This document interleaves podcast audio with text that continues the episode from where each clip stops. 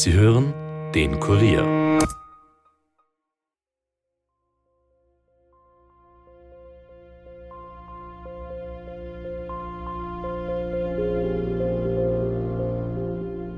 Das war eine telefonische Anzeige mhm. vom Seniorenzentrum. Das war schon relativ spät am Abend. Was mich auch stört, ist, dass es heißt, es gibt einen Zeugen, der gesehen haben will, dass der Gal offensichtlich auf jemand gewartet hat. Wir gehen davon aus, dass der Haustechniker äh, derjenige ist, der ihn das letzte Mal gesehen hat. Als wir hierher kamen, ein paar Wochen später oder ein paar Monate wie später, wurde er mit einem Nachschlüssel eingebrochen. Hier in diese Wohnung.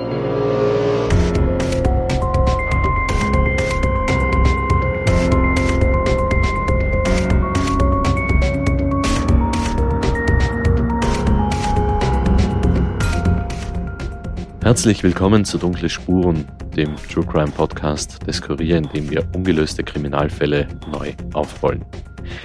Wir sind zurück bei unserem Fall, wenn es dunkel wird, das Verschwinden von Herbert Gall, der erst vor ganz kurzer Zeit im August 2021 in Treffen am Ossiacher See in Kärnten spielt. Der damals 69-jährige gebürtige deutsche Herbert Gall ist dort in der Zeit zwischen ca. 14 und 16 Uhr aus dem Seniorenzentrum Julienhöhe verschwunden. Und bis heute fehlt von ihm jede Spur.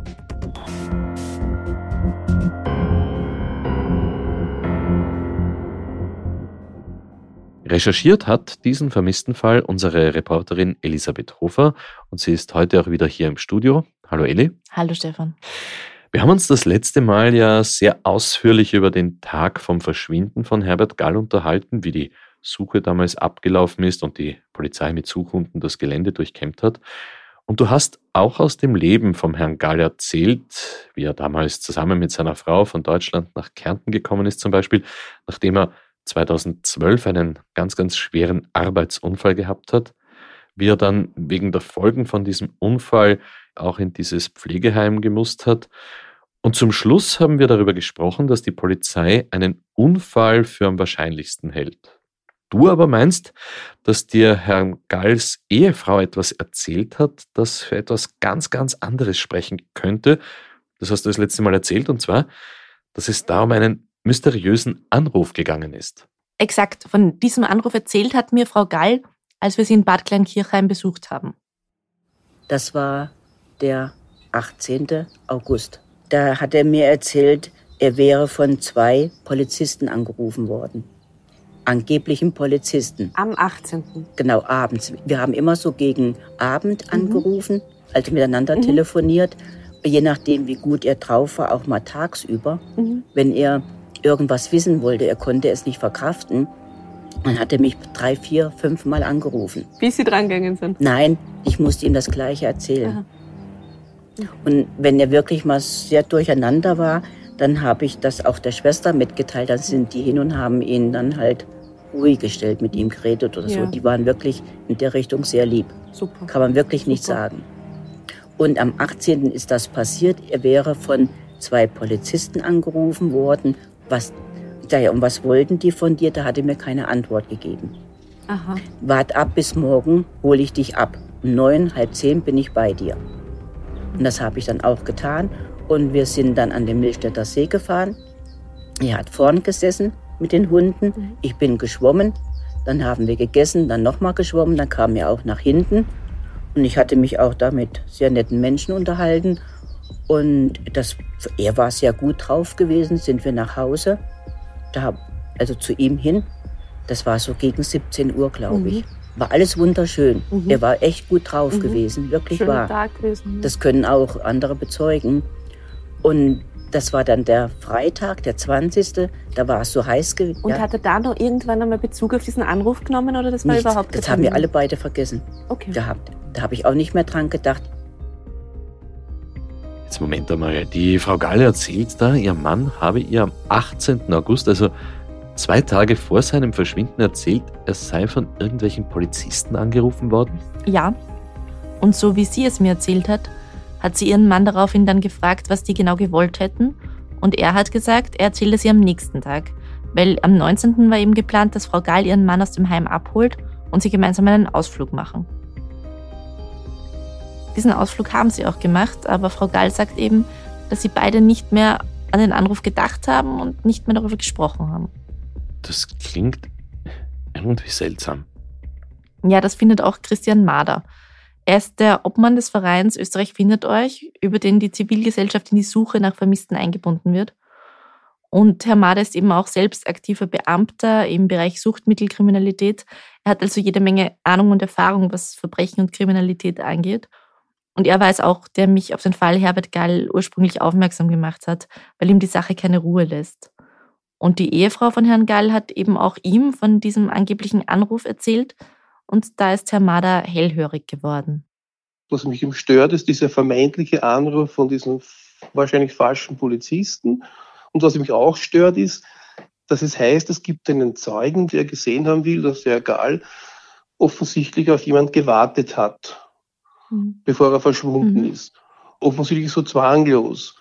Das könnte für mich darauf hindeuten, wie gesagt, das ist alles konstruiert natürlich, aber man muss halt konstruieren, wenn ich einen Vermissten finden will, dann muss ich mir irgendwelche Szenarien vorstellen und dann kann nichts passiert sein. Mhm. Und in dem Fall kann ich mir in Szenarien vorstellen, dass ich sage, haben vielleicht falsche Polizisten angerufen, haben die vielleicht unter Vortäuschung falscher Tatsachen den Herrn Gahl irgendwo hingelockt haben ihm gesagt, warte, wir holen dich ab. Hat er dann gewartet, wurde er bei diesem Warten von dem Zeugen gesehen, wurde dann nicht mehr gesehen, wie er abgeholt wurde.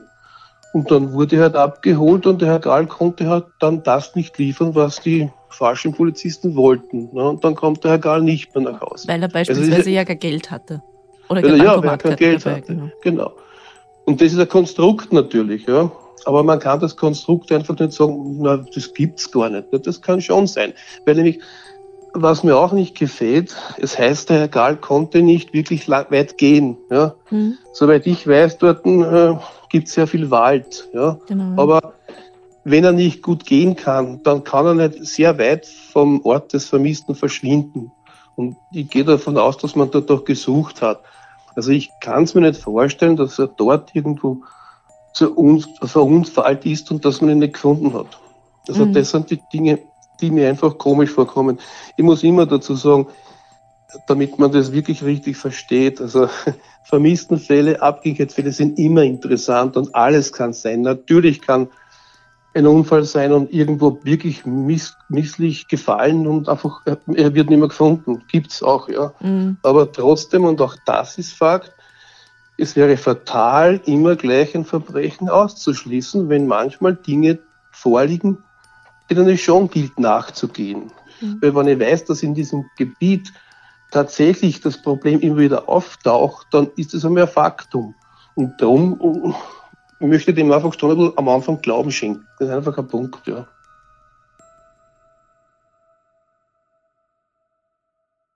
Mhm. Okay.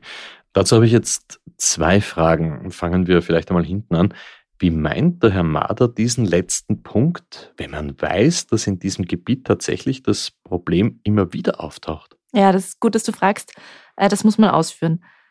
Herr Mader ist der Ansicht, dass die Theorie mit den falschen Polizisten, die Herrn Gall angeblich angerufen haben, gar nicht so abwegig ist, weil es in der Region immer wieder Probleme mit falschen Polizisten gibt.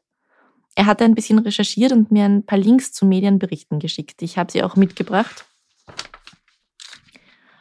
Ähm, mein Bezirk am 8. März 2022. Falsche Polizisten wollen Wertgegenstände auskundschaften. Im Bereich Villach war das. Oder vergangenen Sommer, 2. Juli 21, berichtet Ö24. Die Polizei warnt nun vor den Anrufen von falschen Polizisten, da es wieder vermehrt zu Betrugsversuchen gekommen sein soll. Demnach habe der Betrüger bei einer 79-jährigen Krumpendorferin, Krumpendorf ist auch in Kärnten, das liegt am Wörthersee, angerufen und diese über einen Unfall ihrer Tochter informiert. Diese müsse laut falschen Polizeibeamten wegen mangelnder Versicherung selbst für den Schaden aufkommen und benötigt daher Geld von der Pensionistin. Also ein Betrugsversuch. Oder hier noch 18. April 2021 ähm, schreibt der ORF Kärnten, ein 18 Jahre alter Mann aus dem Bezirk Feldkirchen ist in den vergangenen Tagen in der Gemeinde Knesau von zwei falschen Polizisten angehalten und kontrolliert worden. Er musste wegen eines vermeintlichen Delikts 30 Euro bezahlen. Laut Polizei handelt es sich um keine offizielle Polizeikontrolle. Also du siehst, ganz aus der Welt ist die Sache mit den falschen Polizisten, die sich irgendwie an Senioren wenden, jetzt nicht. Ja, da hat der Herr Maders sicher einen Punkt. Die andere Sache, die ich dich äh, fragen wollte, der Herr Mader hat gesagt, es gäbe einen Zeugen, der Herrn Gall gesehen haben will, als er vor der Einrichtung stand. Wer ist denn dieser Zeuge und was hat er genau beobachtet? Das habe ich mich auch gefragt. Im Seniorenheim hat man mir aber erklären können, was es mit dieser Zeugenaussage auf sich hat. Du erinnerst dich, ich war ja in dem Heim und habe dort mit dem Heimleiter Daniel Nedved und der Pflegedienstleiterin Martina Hohenberger sprechen können. Der Haustechniker hat ihn dann noch mhm. äh, am, Parkdeck angesehen? am Parkdeck gesehen oben. Also wir gehen davon aus, dass der Haustechniker äh, derjenige ist, der ihn das letzte Mal bei mhm. uns äh, am Areal gesehen hat oder außerhalb des Areals, in dem er in circa 14 Uhr am Parkdeck gesichtet wurde. Der Haustechniker hat Herrn Gahl am Parkplatz also noch gesehen? So um zwei am Nachmittag? Ja, also das muss ziemlich gleich nach dem Mittagessen gewesen sein, weil der Parkplatz ist direkt gegenüber vom Seniorenzentrum, also vielleicht eine Minute entfernt und in Sehweite. Hast du mit dem Haustechniker sprechen können? Leider nicht, aber ich habe mir sagen lassen, dass der Haustechniker Herrn Gall auch in dieser Situation als unauffällig beschrieben hat. Er ist halt einfach dagestanden am Parkdeck, angezogen wie immer, also bequem bis sportlich, kann man sagen, und hat ausgesehen, als würde er auf irgendetwas oder irgendwen warten. Ja, und hat er irgendetwas dabei gehabt? Ich meine, Geld zum Beispiel oder, oder Wertgegenstände? Nein, das ist ja das Interessante. Herr Gall dürfte nämlich überhaupt nichts mitgehabt haben, nicht einmal sein Handy. Und das ist schräg, weil sein Handy, sagen die Heimmitarbeiterinnen, hat er immer bei sich gehabt, um seine Frau anrufen zu können. Wir haben das ja auch vorhin gehört, dass er sie ziemlich oft angerufen hat. Aber dieses Handy ist eben in seinem Zimmer gefunden worden. Das ist wirklich schräg. Gerade in dem Alter hat man ja vielleicht auch sein Handy mit, um im Notfall zum Beispiel Hilfe zu holen. Mhm. Beziehungsweise, wenn man bewusst vorhat, länger hinauszugehen, dann nimmt man es doch einfach mit.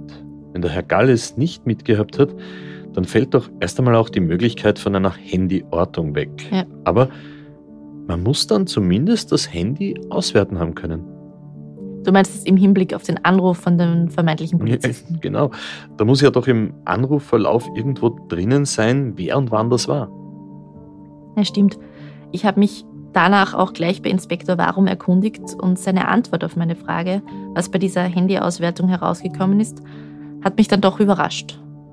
Es war komplett unauffällig. Mhm. Also als Kontakt hat er seine Frau eingespeichert gehabt. Mhm. Das war der einzige Kontakt, den er gespeichert gehabt hat.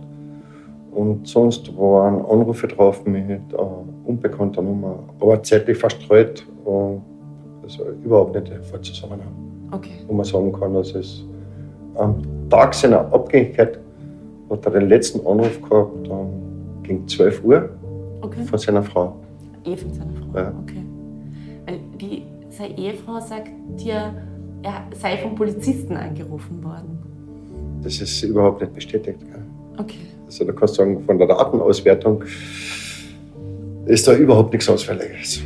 Okay. Weil es ist auch sein, sein Laptop ausgewertet worden, den hat er auch zurückgelassen und es ist überhaupt kein Hinweis in diese Richtung. Wie bitte? Die Polizei hat keinen Hinweis auf diesen Anruf am 18. August, von dem der Herr Gall seiner Frau erzählt hat? Nein. Was soll ich sagen? Das ist total rätselhaft, ich weiß. Und ich meine, Natürlich ist es möglich, einen Anruf aus der Anruferliste zu löschen, aber ob man das Herrn Gall zutrauen kann, wage ich zu bezweifeln. Also, als ich gehört habe, dass dieser Anruf nicht nachvollziehbar ist auf dem Handy, habe ich wirklich auch angefangen, darüber nachzudenken, was in diesem Fall eigentlich Realität ist und was nur Schein. Hm, wie meinst du das? Naja, man muss sehr vorsichtig sein, aber Natürlich darf man nicht außer Acht lassen, dass Herr Gallia einen schweren Unfall gehabt hat 2012, mhm. in dem sein Kopf schwer verletzt worden ist. Und ich habe im ersten Teil schon gesagt, dass da anschließend das Hobbs-Syndrom bei ihm diagnostiziert worden ist. Und er war ja auch nicht zufällig im Seniorenheim Julienhöhe, sondern weil das eben einen sogenannten gerontopsychiatrischen Schwerpunkt hat. Was heißt das eigentlich genau, Eli? Gerontopsychiatrie. Mhm. Gerontopsychiatrie ist ein Teilgebiet der Psychiatrie, das sich mit der diagnostischen Abklärung von Behandlung psychiatrischer Erkrankungen im Alter meist ab 65 Jahren befasst. Das habe ich nachgelesen. Hm, und du meinst also, dass man den vermeintlichen Anruf mit dem psychischen Zustand vom Herrn Gall erklären könnte? Ja, das ist eben die Frage. Also ob damit zum Beispiel auch Wahnvorstellungen einhergehen können. Ich möchte dazu gerne einen Ausschnitt aus einem Interview vorspielen, das meine Kollegin Antonia Flieser mit Dr. Werner Sattler gemacht hat. Er ist Experte für neuropsychologische Diagnostik. Am besten gleich vorneweg die Frage, was man denn unter dem hirnorganischen Psychosyndrom versteht. Vielleicht können Sie kurz erklären, was im Körper passiert und wie die typischen Symptome aussehen. Das hirnorganische Psychosyndrom ist eigentlich eine, ja, eine neurologische oder dann im weiteren Sinne eine neuropsychologische Angelegenheit. Das auftritt vorzugsweise nach einer Schädel, nach einer Hirnverletzung. Es braucht dazu an sich eine, eine äh, Schädigung der Hirnstrukturen, die durch jetzt ein stumpfes Schädel-Hirntrauma aufgetreten sind, durch einen Unfall, durch einen Sturz, durch einen Schlag auf den Kopf. Konsequenz des Ganzen ist eigentlich dann je nachdem, welche Gehirnstrukturen verletzt worden sind und ihre, in ihrer Funktionstüchtigkeit beeinträchtigt worden sind, je nachdem treten halt dann verschiedene Erscheinungsbilder auf. Also in den meisten Fällen ist es ganz allgemein gesagt eine Hirnleistungsschwäche, die, die dann auftritt. Die kann sich dann äußern in verschiedensten Bereichen, sei es jetzt in der Aufmerksamkeit, in der Konzentration, in den Gedächtnisleistungen, in der Merkfähigkeit, in den sogenannten Exekutivfunktionen, wie wir es nennen. Also das sind so Planen, Problemlösen, Flexibilität, wenn wir es dann eben auch dann neuropsychologisch diagnostisch erfassen wollen, kann aber auch äh, umfassen dann Persönlichkeitsmerkmale, dass es zu einer Persönlichkeitsveränderung kommt. Also wie gesagt, je nachdem, welche Gehirnareale, welche Gehirnstrukturen da in Mitleidenschaft gezogen worden sind, kann es auch sein, dass jemand dann vom Affekt her, äh, das heißt von seiner Reaktion auf Emotionen anders ist, als es, wie es vorher war. Also eine Persönlichkeitsveränderung kann auch eintreten dabei, dass jemand einerseits geht es in die eine Richtung, dass jemand äh, eher ruhiger, stiller, bedrückter ist, also das simuliert dann wie eine, eine Depression. Oder es kann auch in die andere Richtung gehen, dass jemand enthemmt, zügellos, distanzlos geworden ist und dass auch sich dann das auch in der Persönlichkeit, in der Wesensart zeigt und ausdrückt. Wie wahrscheinlich ist es, dass Hobbs-Kranke an Halluzinationen und Wahnvorstellungen leiden? Halluzinationen und Wahnvorstellungen sind eher selten dann aufgrund eines organischen Psychosyndroms kann aber auch vorkommen natürlich. Das heißt, wenn dann diese psychiatrischen Symptome dann auch mit dazukommen, aber prinzipiell ist es weniger wahrscheinlich, dass eben diese Ausprägungen, also wie jetzt Wahnvorstellungen oder Halluzinationen mit dabei sind. Ist nicht auszuschließen, aber ähm, ist an sich nicht jetzt das Kernsymptom eines organischen Psychosyndroms. Also gut, das heißt also, Halluzinationen gehören jetzt nicht unbedingt zum Krankheitsbild bei Hobbes, aber theoretisch ist es trotzdem möglich, dass es diesen Anruf überhaupt nie gegeben hat. Ja, theoretisch. Ich traue mich darüber aber nicht wirklich zu urteilen, weil ich Herrn Gallier nie getroffen habe. Aber ich habe seine Frau gefragt, ob sie der Meinung ist, dass er da halluziniert hat, als er ihr von diesem Anruf erzählt hat, und sie hat ganz klar gesagt, Nein, das habe ich ihm schon geglaubt. Mhm. Ja, und die Frau Gall ist natürlich die Person, die ihren Mann am besten gekannt hat. Ja, eben. Und ich muss sagen, auch im Seniorenzentrum hat es ja geheißen, Herr Gall war ein total unauffälliger Bewohner und man kann diesen Anruf weder verifizieren noch ausschließen. Ich selbst will mir da auch keine Einschätzung erlauben, aber nachdem wir das mit dem Anruf besprochen haben, hat mir Frau Gall noch etwas anderes erzählt, das mich irritiert hat. Und zwar hat sie mir gesagt, dass in der Wohnung der Galls rund um das Verschwinden ihres Mannes eingebrochen worden ist. Das ist jetzt natürlich eine interessante neue Information. Lass uns da gleich weiter drüber sprechen, nach einer kurzen Werbepause.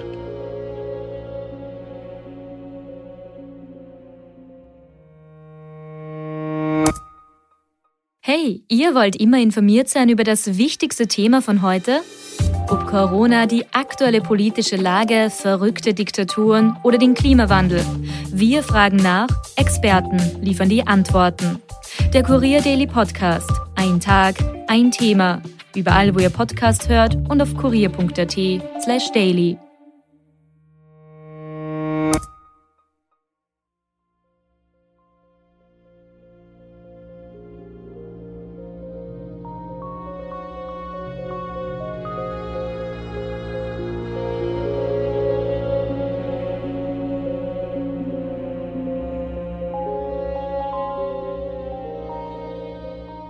Willkommen zurück zu Dunkle Spuren und unserem Fall, wenn es dunkel wird. Das Verschwinden des Herbert Gall. Elli, vor der Pause hast du uns gerade gesagt, dass die Ehefrau vom Herrn Gall dir etwas erzählt hat, das dich verwundert hat, nämlich, dass beim Ehepaar Gall in Bad Kleinkirchheim eingebrochen worden ist. Genau. Also das ist eine recht nette, hübsch eingerichtete Wohnung, viel Deko, sehr ordentlich mit einer kleinen Terrasse und einem kleinen Garten. Die Information, dass dort eingebrochen worden sein soll, hat mich überrascht, weil ich davon bei meinen Recherchen eben noch gar nichts gehört hatte. Aber hören wir uns vielleicht an, was Elke Gall mir da genau erzählt hat. Als wir hierher kamen, ein paar Wochen später oder ein paar Monate wie später, wurde mit einem Nachschlüssel eingebrochen. Aha. Hier in diese Wohnung. Ähm, also das war dann 2019. 19. Und das, bis man das äh, nachvollziehen konnte. Man schaut ja nicht alles nach, sofort. Ja. Äh, nur ich weiß, die E-Mails, mein E-Mail-Konto, das sind E-Mails verschwunden und dann kamen auf einmal welche wieder. Das und dann ähm, war mein Mann September 2019 drei Wochen in der Lassnitzhöhe bei Graz, Sorea. Mhm. Mhm. Der Bericht war verschwunden. Nach dem Einbruch? Ja. Da wurde mehrmals hier reingegangen. Dann ein kleines Schränkchen, eine Kommode. Da hatte ich äh, das da stehen, in der Ecke stehen gehabt. Da waren zwei, wo man die Tür einhängt. Die Scharniere. Ja. Einmal eins drin und dann noch mal zwei.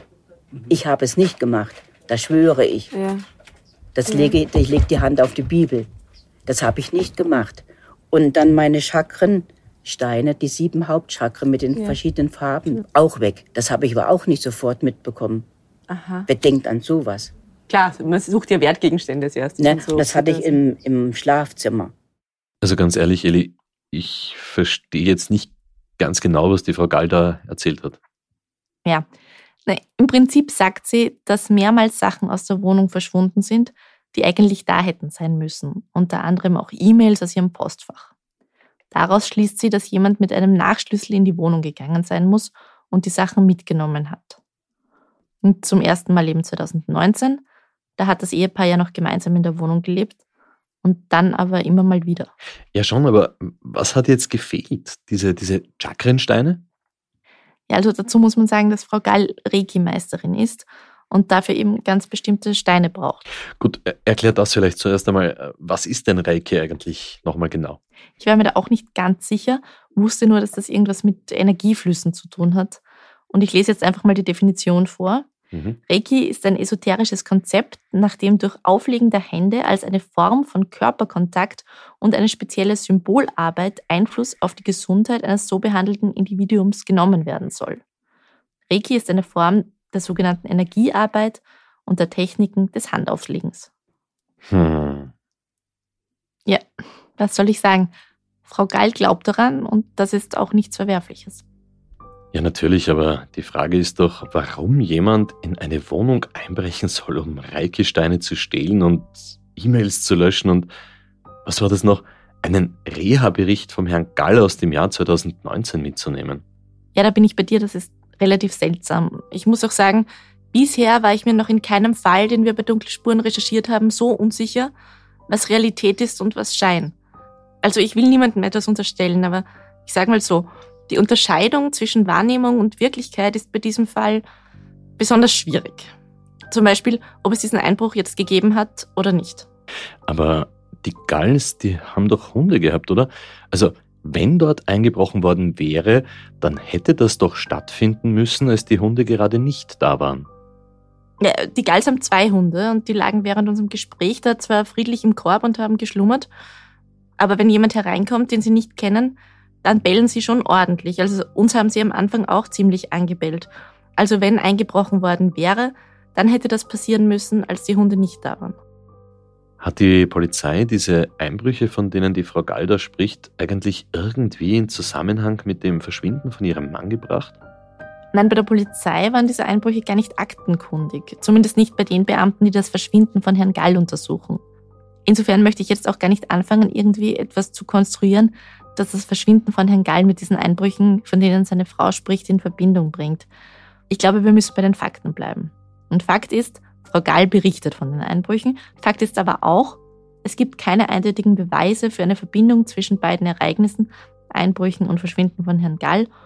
Und auch Frau Gall ist sich nicht sicher, ob die Einbrüche etwas mit dem Verschwinden ihres Mannes zu tun haben.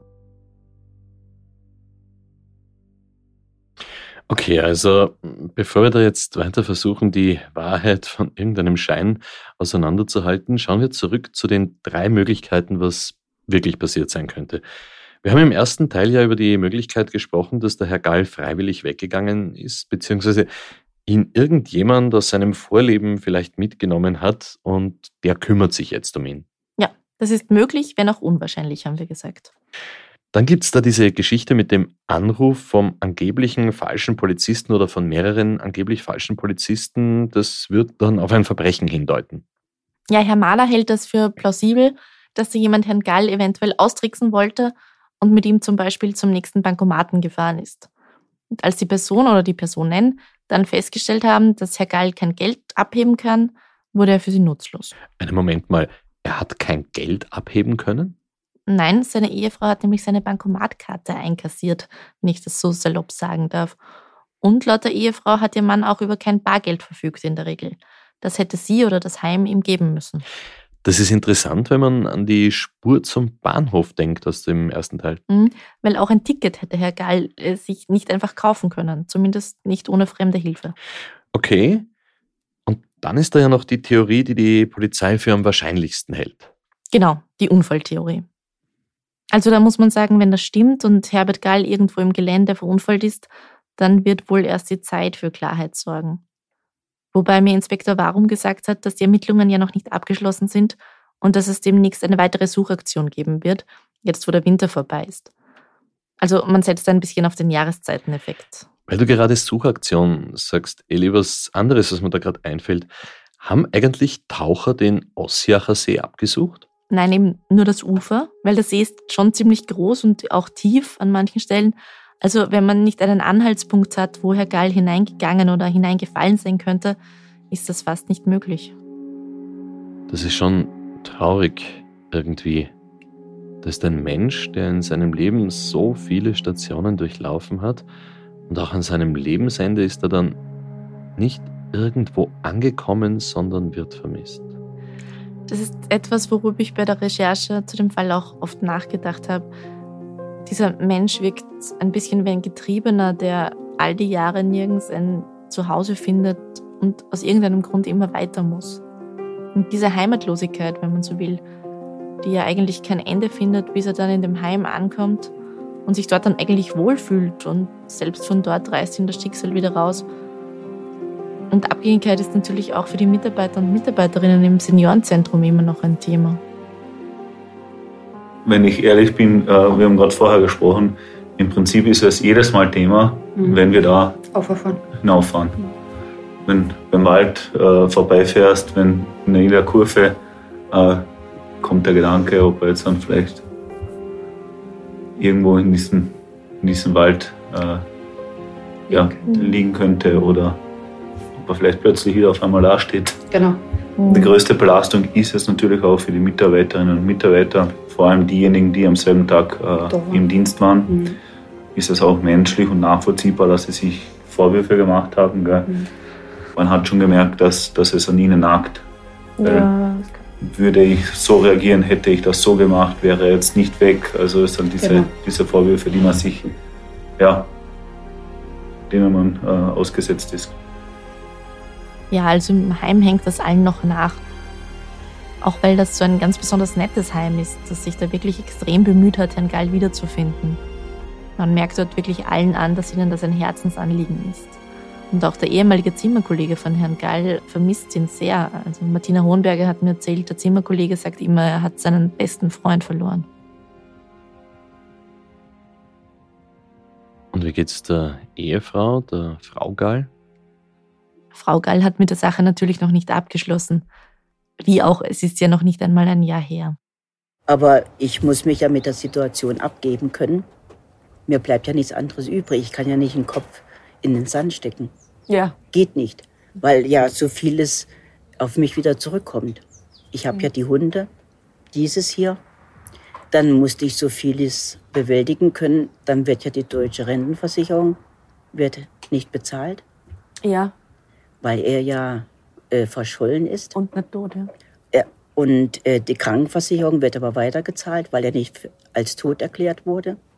Also das ist der finanzielle Aspekt in der unklaren Situation, der noch immer belastend ist für Frau Gall. Aber das ist natürlich auch noch ein emotionaler Aspekt. Die beiden waren ja so lang zusammen. Sie haben sich auf eine gemeinsame Pension gefreut und nachdem klar war, dass daraus zumindest nichts wird, hat Frau Gall für ihren Mann ein Heim gesucht, in dem sie ihn sicher untergebracht gewusst hat. Und dann ist er eben auch von dort wieder verschwunden. Und es ist ganz unklar, was mit ihm passiert ist. Und Frau Gall versucht jetzt auf ihre eigene Art und Weise für ihren Mann noch etwas zu tun. Und dann kann ich auch das hier mit dem Bild machen. Das habe ich bei meinem Mann gemacht. Und dann äh, lege ich die Hände darauf und schicke und schaue ihn mir an und schicke ihm die Energie. Ist schön. Aber von Ihrem Gefühl her ist Ihr Mann am Leben? Hm, das ist jetzt eine gute Frage. Ich möchte es gern. Mhm. Denn das hat er eigentlich nicht verdient. Aber ist manchmal so zwiespaltig, mhm. muss ich sagen. Mhm. Wie geht's Ihnen damit? Ich lebe damit.